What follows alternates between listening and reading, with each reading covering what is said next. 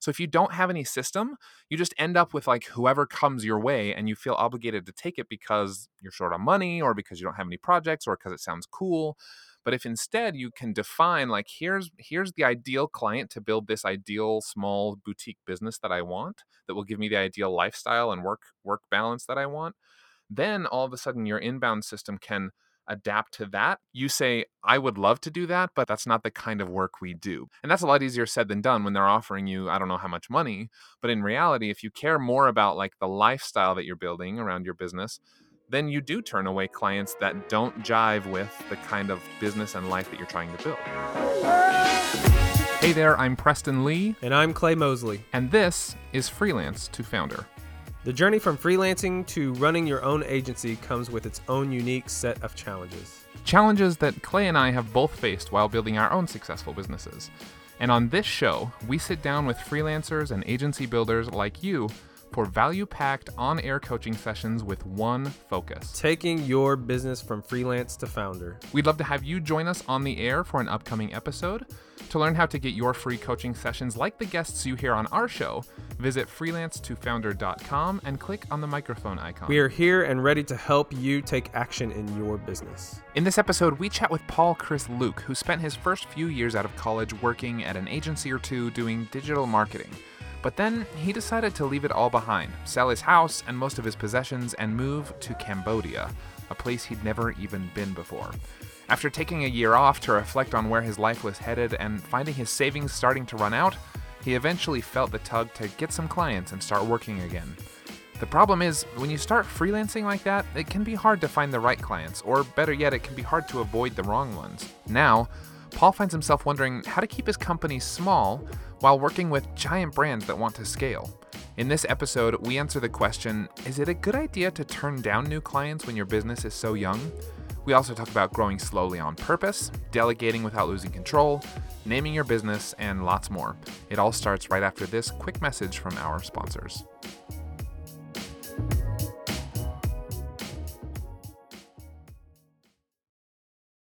Whether you want to travel more or communicate better with international clients, you need to try Babbel. I've used Babbel's courses and you can do the same in order to learn real-life conversation skills in a different language. Order food, ask for directions, or speak to clients without having to use translation apps. Right now get 60% off your Babbel subscription. This is only for our listeners at babbel.com slash freelance. That's 60% off at babbel.com slash freelance, spelled B-A-B-B-E-L dot com slash freelance. Rules and restrictions apply. Welcome back to another episode of Freelance to Founder. Today we're joined by Paul Chris Luke. Hi, Paul. How are you? I'm good. How are you? Doing great. Thanks. And here with me is uh, Clay Mosley from GetDripify.com. Hi again, Clay. Hey, guys. Good to be back.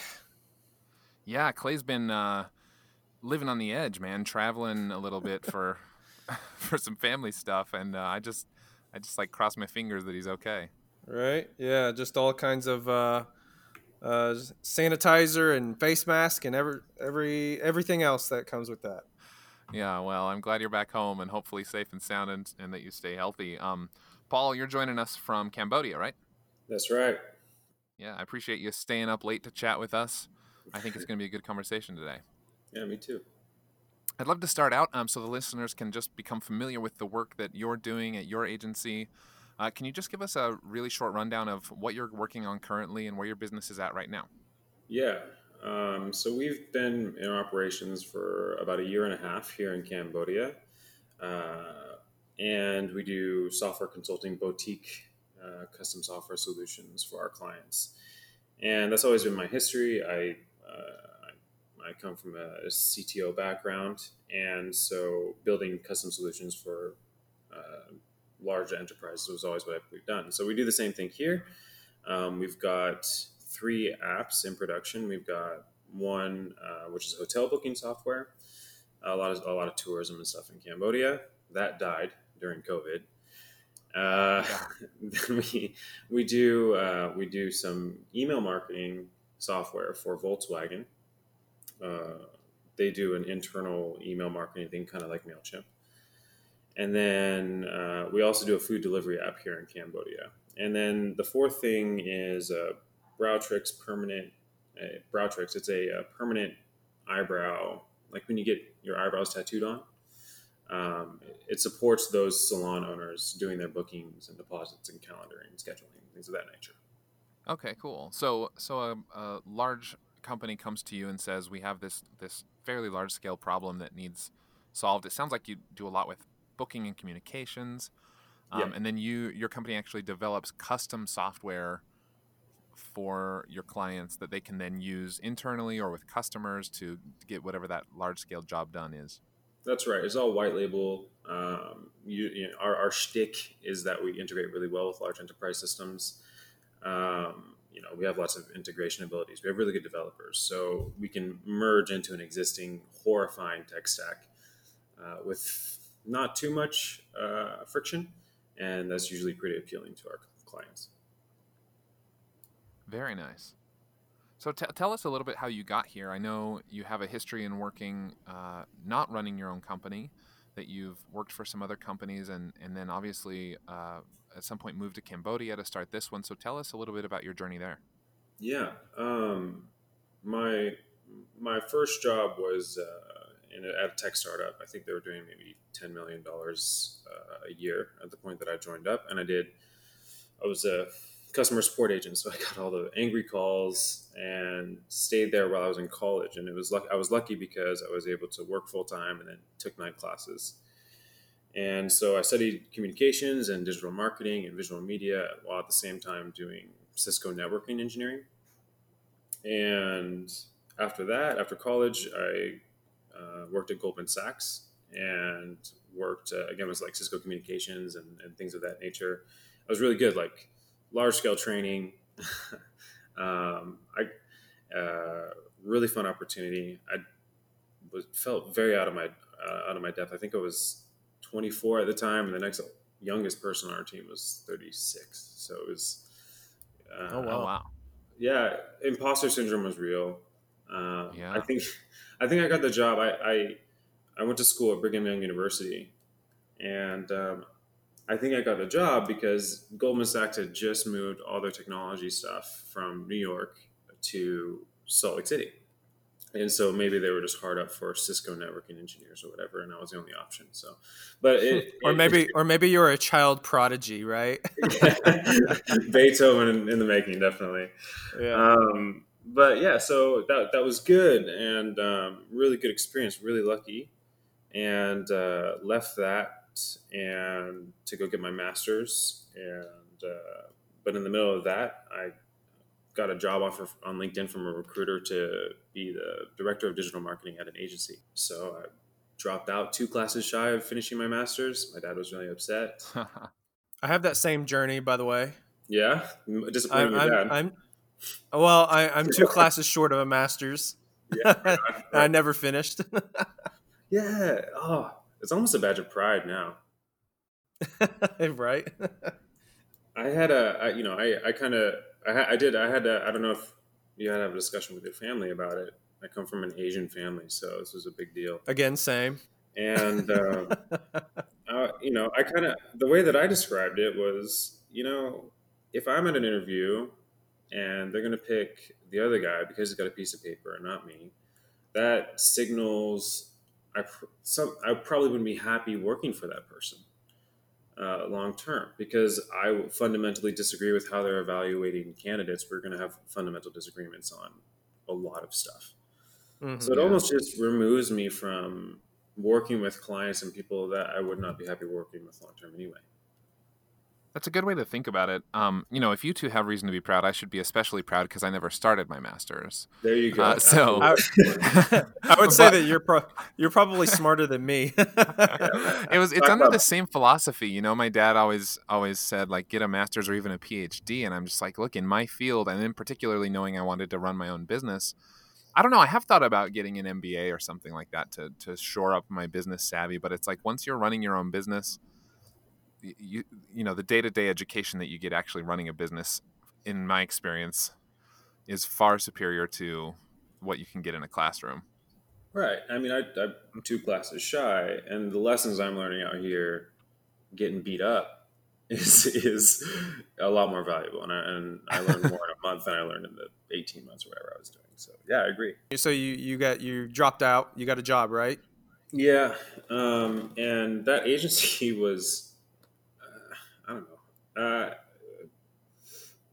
they were very good at traditional creative. So they did Super Bowl commercials. We won an Emmy for one of the commercials we wrote. Uh, like really good billboards, creative, Not too very shabby. talented.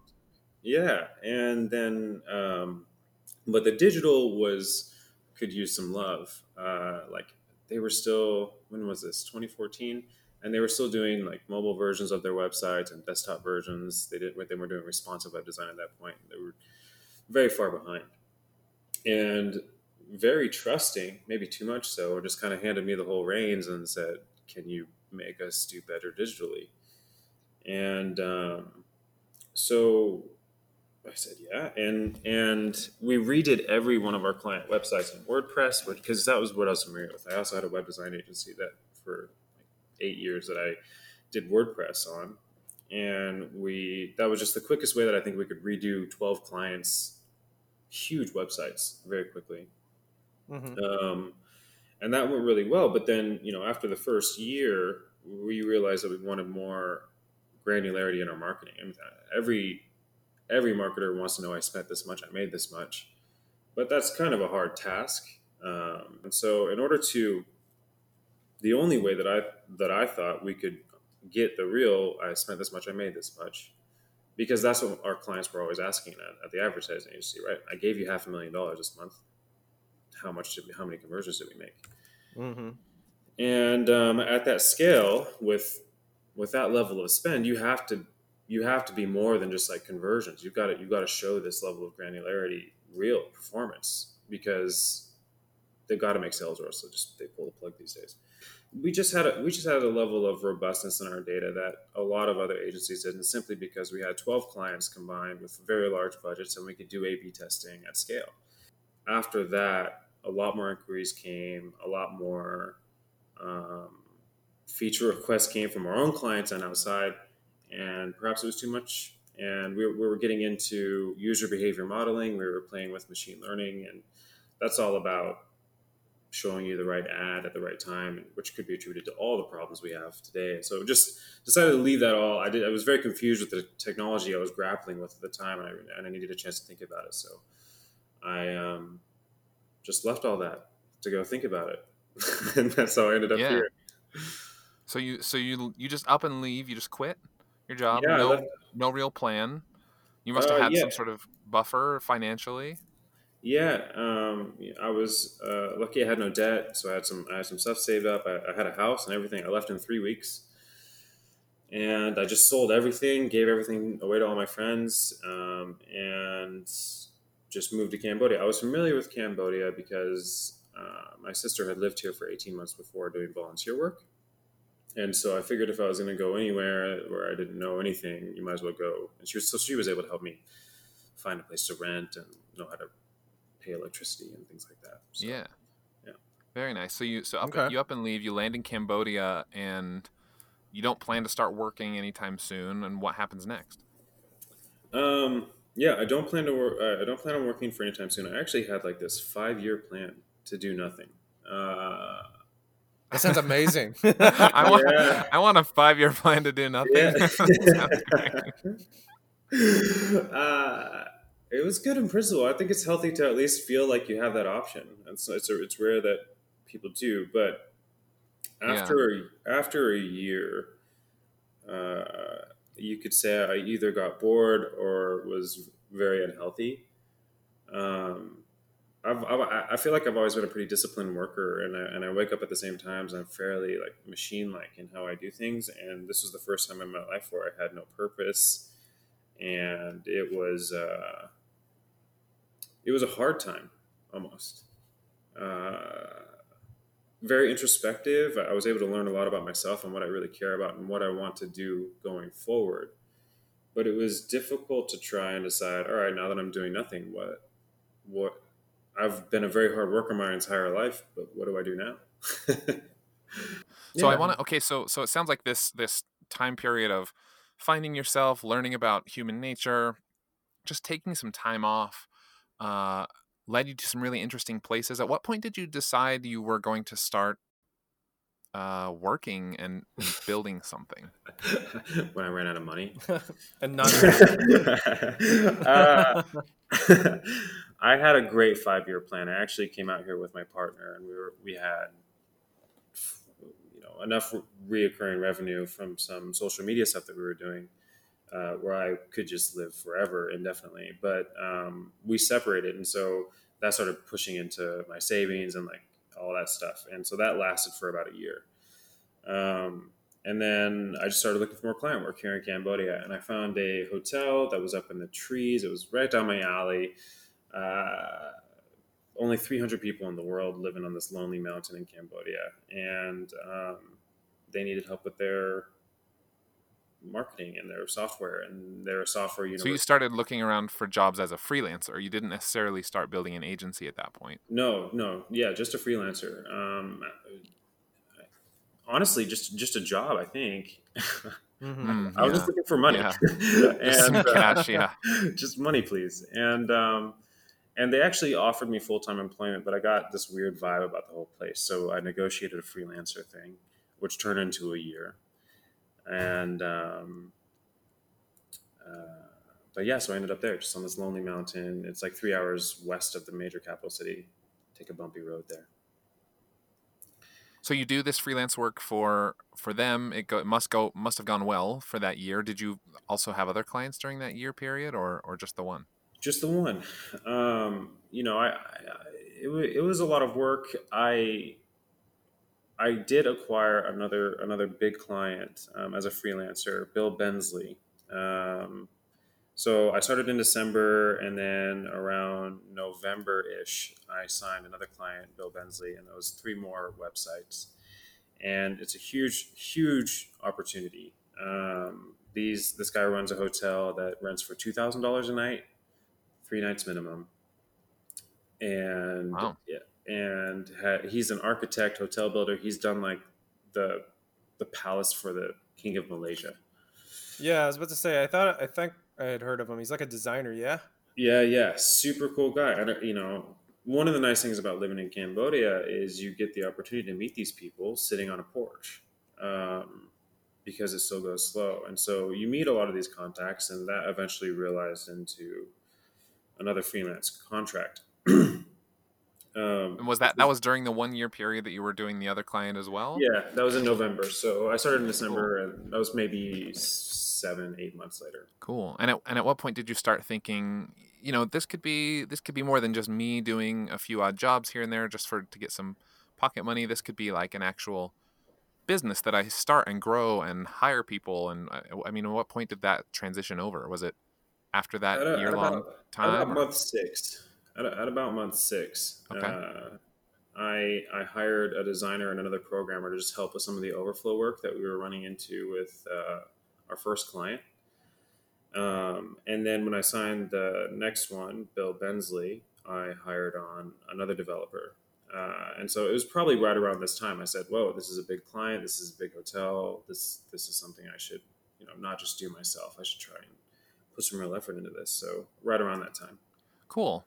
And then how long before you booked, uh, you know, a few clients? What what is your, I guess, uh, client roster look like now? What what is the kind of what does the business look like now? I guess how long ago was that? How long ago was the finding your first that first hotel? The first hotel was December of last year. So oh wow. Uh, uh, so, so you grew pretty quickly. Well, uh, we failed that next contract big time. Uh, yeah, yeah, it was rough.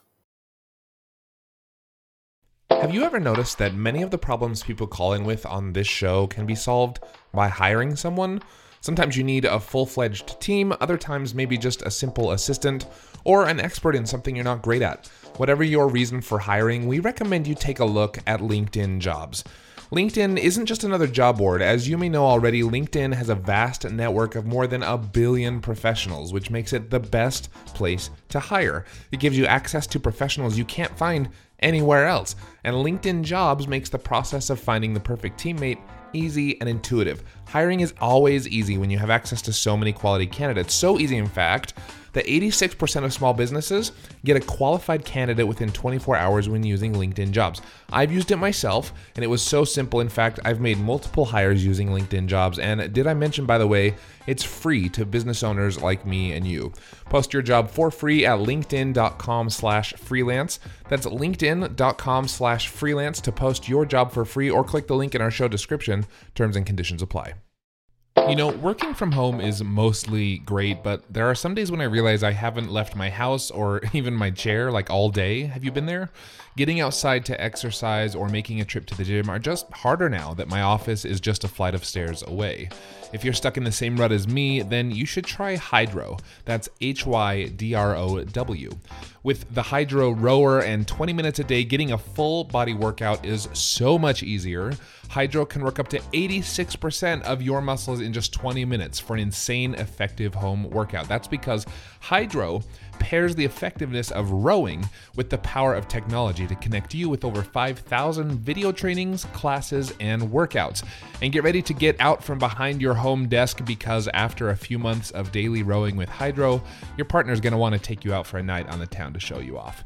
This spring, join the growing rowing community at Hydrow. Head over to hydrow.com and use code FREELANCE to save up to $400 off your Hydrow. That's H Y D R O W.com and promo code freelance to save $400. Hydrow.com, promo code freelance, or just click the link in our show description. I think I made a couple critical mistakes. I probably should have talked to you guys before uh, going over there. Uh, but w- where I failed was proper expectation ha- handling. I think um, I was so excited to get this deal. This was like this was this was a huge opportunity. That normally, when you're talking about money and timelines and expectations, I'm like, all right, I'm going to go take all this stuff, do an audit, come back, and give you a realistic thing. But in this situation, Bill Bensley had like flown me out to his hotel. I was drunk by the time we were talking. I had taken a zip line. There was a guy giving me a massage while we were talking. I was very much out of my element, and he's he said, you know, two websites, two months. And I was like, yeah, yeah, yeah, totally. And I just figured I would work harder and my team would work harder, but that's, it just wasn't realistic. It, it and um, that, that started a lot of problems, which inevitably led me losing that contract. And we launched one website into production, but they ended up going with someone else afterwards because they just weren't happy with the, how fast we were going. And um, that was tough. I mean, I, I, I put almost almost every bit of my capital into hiring people. I moved to Bangkok to be at their headquarters, so I was paying for two places at once, and uh, in in thinking that we were going to have that reoccurring revenue for a very long time, good relationship, and uh, at the end of three months, we had nothing. So what and did you so, what did you do? I mean, have you found? I guess tell us what your business looks like now. Um, yeah. How many clients do you have? How many employees do you have? What kind of revenue are you doing? well, you know, all right. So I, I, I left I, I, left that discouraged, and I, mean I kind of had a point. Do you give up, or do you give up, or, or go home? And so I went back to America in December, and and was like, do I just give up, just go get another job, and or do I do I keep doing this freelance agency stuff? And um, I did I did my balance sheets and my paperwork and projections. I decided to go back to Cambodia and try just once more. And so I figured that we had three months um, from the start of 2020 to sign one client, and if we did that, we could be sustainable.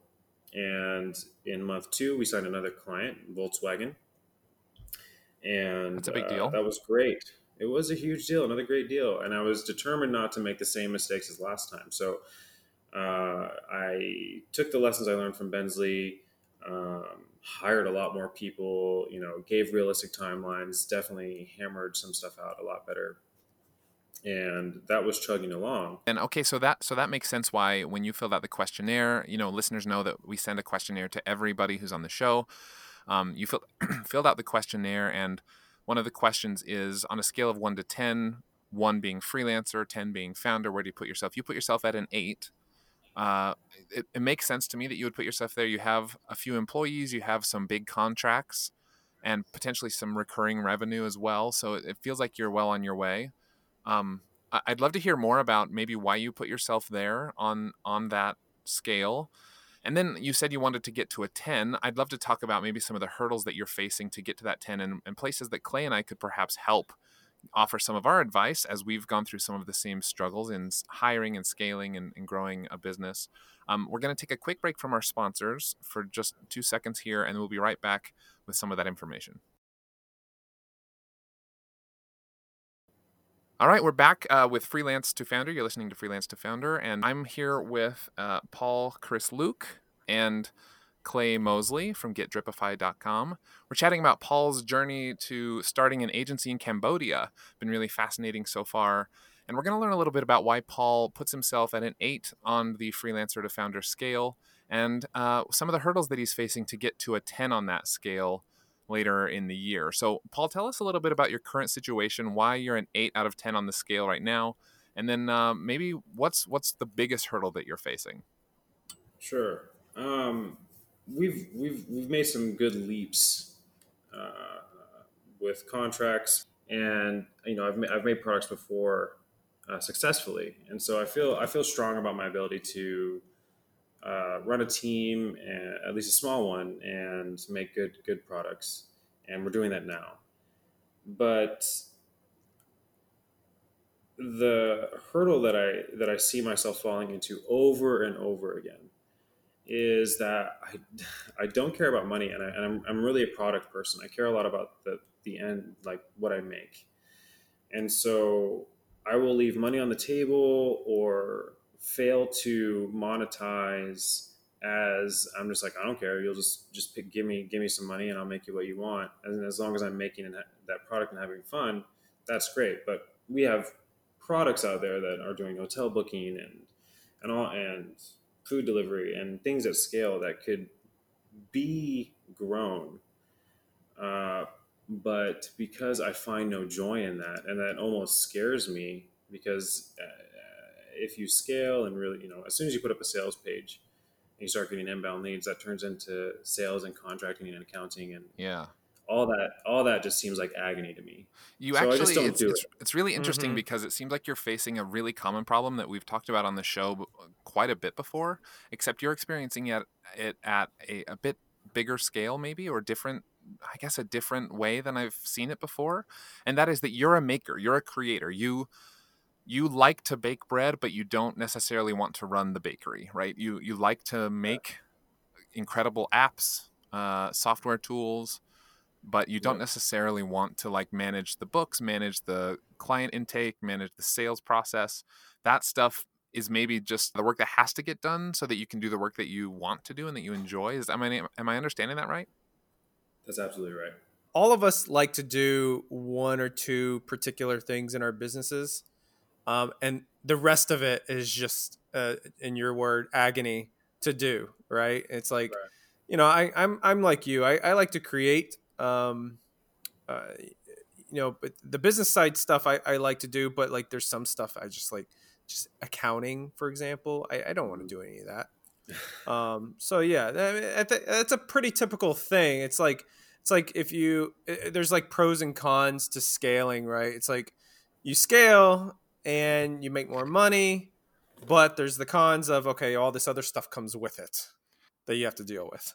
and so, what is someone, Clay? I mean, what's your advice for Paul in this situation? Like, is, is, it? I know we've given some advice to people in the past. You know, hire someone to do the work that you don't like to do.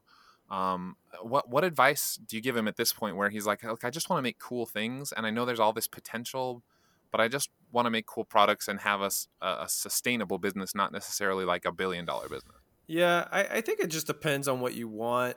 Um, you know, there, there's nothing wrong with not scaling um, and, and, just like staying small and boutique.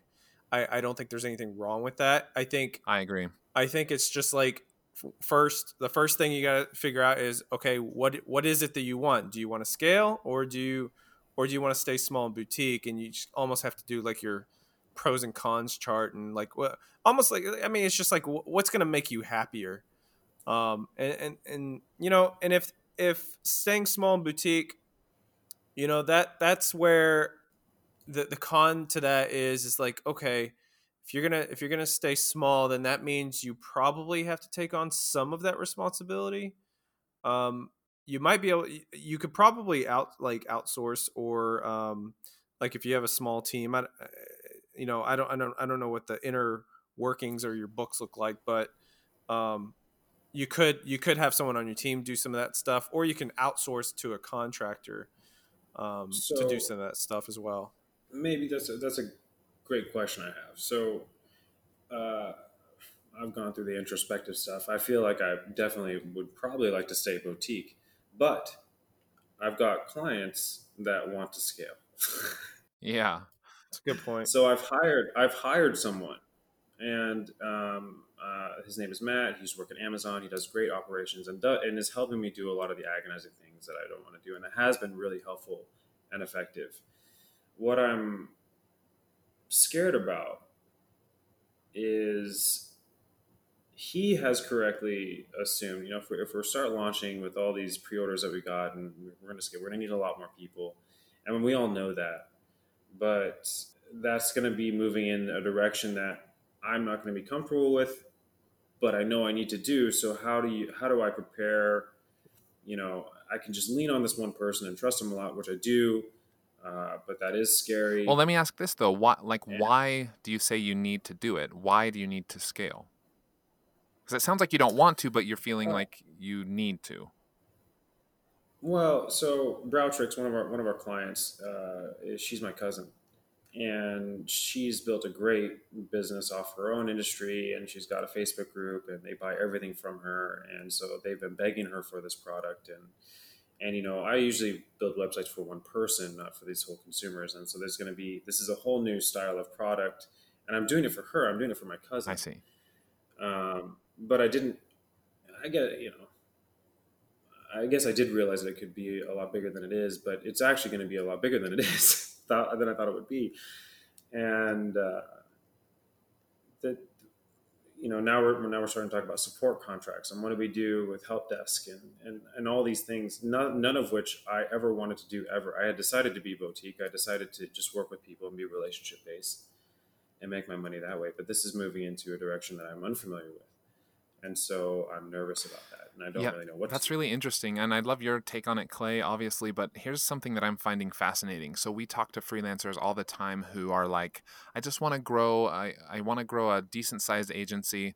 Uh, just that, that, makes a good amount of money so that I can just make things that I like to make. And so then we tell them, well, you know, hire a salesperson, hire maybe a, a you know, operations person or something and then and then continue to make the stuff that you like to make and and your business can just run smoothly without you having to be involved in all those pieces. But what what happens so often right. is those people are targeting um, the wrong kinds of clients to build that kind of business. So they say they want this bigger business but then they take these like bottom of the barrels really small one time one off jobs right? And and so there's a mismatch there. And what I'm noticing actually, it's kind of the opposite with you. There's a mismatch of what you want out of your business and the kinds of clients that you are taking on. And I get that it's difficult when there's family involved, but it feels like. No, but you're right. Volkswagen is the same thing. I don't want to be sending these. This is important stuff. These are. Uh, this is professional stuff. Yeah. I never. Uh, I, I never wanted to do that. I had decidedly stayed on I just want to make cool stuff for small amount of people. And suddenly with Volkswagen, I'm responsible for things I just didn't want to be responsible for. So it's almost moving in the opposite direction in a very confusing way. And I know and I know you don't you don't love the idea of like inbound leads, but actually I think that could be part of your solution where if you have an inbound system where you get inbound leads, you can actually control the kinds of clients that you're getting. So if you don't have any system, you just end up with like whoever comes your way and you feel obligated to take it because you're short on money or because you don't have any projects or because it sounds cool. But if instead you can define like here's here's the ideal client to build this ideal small boutique business that I want that will give me the ideal lifestyle and work work balance that I want, then all of a sudden your inbound system can adapt to that. And when a Volkswagen comes calling, you say, I would love to do that, but it doesn't match, you know, that's not the kind of work we do because you've already decided. And that's a lot easier said than done when they're offering you, I don't know how much money. You know, it's a lot easier to for me to just say, I'll just turn them away. But in reality, if you care more about like the lifestyle that you're building around your business, then you do turn away clients that don't jive with the kind of the kind of business and life that you're trying to build. I, I think it's uh way I think it's simpler than it is. Like if I were in your shoes and like if that's just something you don't want to do, like just don't do it. And and if that's if, and I, I know oh. that's like yeah. well, so here's some here's some solutions to some alternatives to that though. Is like so you also have to think about and I know this is your cousin, but you also have to think about okay, what if you don't provide this this support part? Like, will they leave you? Right. That's a, that's a question. Um, and if right. not, will they? If they stay with you, if not, what I would do is I would go find someone who could do this. Find another company that you and, and you could just research the heck out yeah. of it. You hire like a Zendesk or that, something that can handle yeah. the support for you. Yeah, someone someone you trust and and partner with. And what I like about this is that whenever you come across this type of uh, situation in the future, you could just be like, okay, we partner with this other company that we 100% trust, and so that way your your your clients are happy. You don't have to do that, and your life, therefore, your life, is, you know, you're happy with your lifestyle. So that that's what I hmm. would do. Can you tell me a little bit more about inbound leads? Sure, you curate it. You write you write a bunch of copy make a fancy contact form to make sure that you're only getting good leads? Yeah. So Preston mentioned this. Um, so inbound. So for for the listeners not uh, that don't know, like so inbound versus outbound. So outbound is going to be like uh, like cold calling or reaching out to prospects. Um, inbound is uh, you know someone uh, reaching out to you and inquiring to you about your services. Um, where and the biggest difference is like they heard about you in some some form or fashion. So it could be advertising, marketing. Uh, we mentioned branding um, earlier in the in the show, and so like you have basically have a reputation, and so whenever you have inbound leads, you basically you your you have the ball's in your court. You have all the leverage. And mm. when someone approaches you versus you approaching them, that means you can make way more cho- you can make make way more uh, choices as far as like do you want to take them on as a client or or or not? And what kind of you know what you can charge. You can actually charge more if you have more inbound clients versus outbound. Um, and so basically you have more leverage if you have more inbound leads. But in but in terms of the tactical stuff yeah it, it's you you use that leverage then to to filter out basically jobs that you don't want to take or clients that you don't want to take on. And so you craft your sales page in a way that talks to like let's say instead of these instead of a Volkswagen kind of company you want to talk to like something small where you're going to be able to take it on without huge amounts of scale. And so you you speak their language you start to talk about those kinds of projects. You maybe t- you maybe do a few outbound projects like that to get you know case studies and examples of work that you've done with companies like that. And then they'll start to auto filter themselves out so that when Volkswagen shows up they go oh this company looks good but they they work with smaller companies. They don't work with companies like ours. And so they start to auto filter and if they don't auto filter even if they do contact you you can say you know what it looks like your company is a little bit too big for what we handle. We we're more of a boutique. We do medium sized companies or whatever. I agree. And the last question I have, I was kind of surrounding that. You know, how do how would I make a leap to number ten on on that question list from founder freelancer to founder? You know, I guess in theory, being able to walk away from the business is the goal. Like sell it is that what you mean? Like, what's your end? What's your end? Or, game? or just, uh, or uh, I think, I think the way the the question was phrased is, you know, without without you, I think everything could continue to go on. And um, in a lot of ways, with our business, people are coming inbound from referrals and everything like that because it is me. You know, the Google talk did really well, a couple of case studies and things. And so I don't know how to remove that element and continue to scale. Talk a little bit about when your your your client onboarding process. Just just 30,000 foot view. When someone says, "Hey, I want to talk to you about your services." What happens? Who do they talk to? There's there's almost no salesmanship because they're I don't have to qualify them at all. They trust that I'm going to make a good product. And so it's really just going back and uh, seeing if they have the time and budget to do what they want to do and then chopping it down and you know creating a realistic timeline there Okay, so you make you make the sale, right? You sign the contract, and then what happens at that point? Uh, and then we get to start designing. So we move into design stage, and that's me. Uh, you know, one of the nice things about working in industry, any industry for so long is that you can kind of be pretty quick. You know, I know a lot. Everyone that's selling something online just wants to sell something online, right? So it's pretty. You can carve through a lot of the stuff. You sit down and you get project requirements, and you go through your audit, and it takes some time, and then you design the product, and you move it into programming and testing, and then you launch it. Okay, so when when does your team come in? Uh, right at the do uh, in the beginning for the design, like the the initial design discussions requirements, I bring in my one my designer.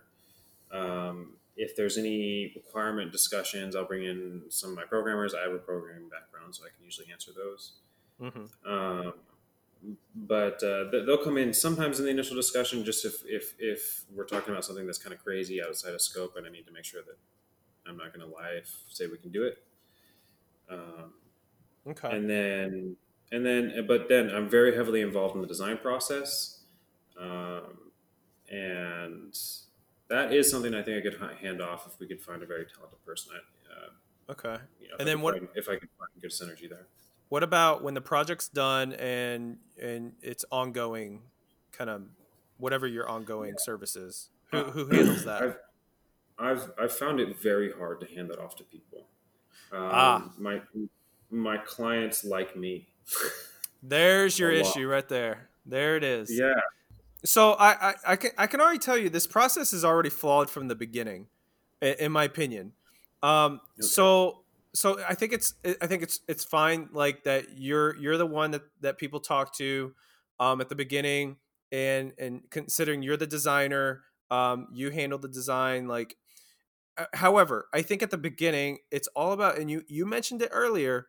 Um, it's all about expectations. Like you can be as, as involved as you want to at the beginning and even in the meat of it, but as long as you like, whenever you first do your client onboarding, you set expectations that say, "Hey, here's my team. This is so and so, so and so, so and so, and so and so. This is what they do. They are very good." at this piece. They will handle this part of the project. And that's who you're going to deal with whenever you're at this. And then also at the beginning, setting expectations. When this project's over, this is who you're going to deal with uh, ongoing. And so that way, at the beginning, they already know that it's going to happen. So that way, they are not disappointed when whenever they cannot talk to you. That way they fall in love with your brand and your company and your agency and not necessarily yep. with you as an individual. You can use you know your charm or your speeches or whatever to to win them over for the sale that's fine like that makes complete sense but as soon as that sale happens we do this on our end with sponsors for example like I handle all of the sponsorship sales, but as soon as that deal is done, I hand them off to my sponsorship manager who genuinely I know is better than I am at the process. If I try to handle the process, it falls apart. If she handles the process, it goes very smoothly and successfully. And so part of it is also believing in your people enough to say with conviction to your client, these guys are better at this than anyone I know. They're going to handle this part of it for you and you're going to be in good hands. I'm here if you need me but they're going to handle it for you. So I agree. a lot of a lot of what I've learned, a lot of how I operate is just based on bosses that I've worked for, mentors. Um, how do you avoid a situation? Because this is the model that he tried to do, right? And he runs a very successful agency. But when he onboards a new client, like Salsaritas or Ceasefire, you know, he's definitely involved, and he's effectively the account executive uh, is the role that you're talking about is that liaison between the client and making sure that we're going to take care of you and answer our emails and calls. That's the taxing part that i'm trying to get away from. So he's handed that off but there were and there always are times where that relationship needs help. There's someone's made a mistake you've you know um, mm-hmm. something has happened and, and he often s- stepped in and was never able to fully remove himself and, and, and do you? Uh, do you do you sit there with con, uh, conviction and and say I've got full confidence in, in my team and and no matter what I'm not coming in. or do you just take those measured responses? Say, I got to step in at this moment, and how do you determine when that is? I think that's. I think it's a little bit of of uh, two two sides. Um, one is, yeah, you're gonna have to step in at some point if you have issues, if you have client problems, right? Like, you're that that's just. I think that's just natural. Um, and and especially if it's if it's the risk of losing a client like yeah step in right um and then but there's another there's another uh, thing that i would suggest doing is i would hire a person another one of you basically so so obviously it, i would almost hire like try try to find someone that's very similar to you uh, who can handle like this kind of stuff. And and yeah. it, it, it would be that person. And if that person can't handle it then you step in right? I would say i would say you're maybe further away from completely stepping away from the business like like leaving for years and having it still run. It still feels like you're in the very early stages where you're still going to need to be involved on a day-to-day basis. I think when you know when i when i say on the survey you're a founder when you when the business doesn't rely on your day-to-day presence to survive that doesn't necessarily mean like you step away and you go you know ride a sailboat around the world or something and you're completely unreachable and all of that. For me what that means is like if i decide to take a couple days off or even a week off or something my business runs smoothly enough and my people i trust my people enough that the business will continue to run without me as opposed to like freelancers who if they take a week off client work doesn't get done and then clients are mad and then there's no money. I mean there's a huge difference between those two things but it still feels to me like you're quite a ways away from actually i guess not having a position in mm-hmm. the company where your actions influence the work every day. Um, let, let me ask you this: Do you, do you do? Uh, I, I didn't have a chance to look uh, at your social media. Do you do a lot of social media uh, content? Yeah, content publishing. Yeah. Do you yeah. feature your team a lot or no? No. I, I would start featuring them. Um, We've just started. We've just started. Starts yeah. building trust yeah, with, be- with the public and with your clients about who your team is and how talented they are. Yep. Yeah, I, I, I did this with my other agency, uh, the one I sold, and we featured like we featured the entire team, um, all the time. Uh, we did mm. we did employee spotlights. We, I mean, we just had them on camera all the time. Mm-hmm. It wasn't just me, and um, and so whenever we onboarded a client and and, and i would say hey you know kelly's going to handle your account they knew immediately who she was and so there was already right. some trust there built in like yeah. like before they even met kelly and so like that helps a ton with that kind of stuff um and so they like whenever they whenever they are working with kelly like uh they don't they will they will ask for you less and less if you if you feature them on your social media that's great because uh, just friday we're gonna we're shifting to way more of that and normally i live stream and all of our social media is about like my work day uh, but we're going to split up into hours. So you've got Julia working for her web design hour, and then you've got Adarfa working on his programming hour. Yeah, Perfect. That's and, spot on. That's exactly what you want. Showcase their personalities too. Yeah. Yeah, they're Awesome. Yeah. Yeah. Okay. Yeah. Great. Also, yeah, I, I, I kind of want to talk about the name of your agency. Uh, what is yeah, it called? Me too. Me too. Paul Chris Luke Agency. okay. So, I mean, like right off the bat, people just like, I'm, I'm not saying you need to change it, but I'm just saying that the, it's a little bit of a hurdle whenever your your agency name is you. Um, it is a hurdle meaning and, it's hard to step away from it. It's hard to separate yourself yes. from it. Like like it's not necessarily that it's a bad name or a bad choice. It's it's that your company then becomes intrinsically tied with you as a person and it's so much harder mm-hmm. to step away. It is very much a lot about me and so i can see what you're saying. Is like you've set you keep talking about wanting to walk away but you're setting yourself up completely to be the center focal mm-hmm. point. Yeah. I, I yeah and i don't think there's a like you could ch- you could keep your name um and and what i'm about to suggest is i think i think you should do anyway uh, like so what i talked about before is like introducing your team saying so and so is going to handle this and blah blah blah blah like i think you should do that 100% but if there's someone because it sounds like you as an individual person ha- you, it sounds like you have a lot of clout and so um, what I would do if I were you is Hmm. is I, w- I would I would do the introduction to the team. But if there is a client that says no, I want to work with you, then I would do two things. I would one limit the number of clients that you personally handle, and two and you, and it's up to you what what you think you can handle. Okay, um, and two, I would double what you charge, and say, Right. hey, Mister and Mrs. Client, yes, you can work with me individually, but it is double the fee because I am that good, Right. right? Or because so- I'm that busy or in that in that high of demand. I'm that busy, You know? yeah. Like I'm busy Actually- running a actually, that's a- company. Yeah, that's that's actually yeah, a better phrase. That's a better Yeah. phrase because you don't want to put down your team at all. So I I, I, I take back what I just said. Uh, yeah, Preston is correct and say I'm that busy um, or I have that much high demand. Uh, but you can, I mean, you can you you always say my team can handle everything. Uh, however, if you want to work with me it, because my demand, yes, it's double the fee or whatever. Like I would make it Right. substantially high. That's realistic. Build build confidence in your team, hire the right people, then I'm busy, so you can get to me if you need to, but it's Yeah. gonna be expensive. And- yeah. And you know, you'll genuinely be busy if you're really trying to build a business that you can eventually step away from. You'll be building systems, you'll be training people, you'll be building people up, grooming people to take your place in certain in certain situations. Like honestly, if even if you don't want to step away from the business and you but you just want to do the the creative work, the stuff that you actually enjoy on a day-to-day basis, you still need to like find someone who can run the business. The business has to be run, unfortunately, right? Uh, Yeah. and and so someone has to run it. If that's not going to be you, then you have to find that person and help train them, and you have to trust them, and you frankly have to pay them a lot of money to run your business.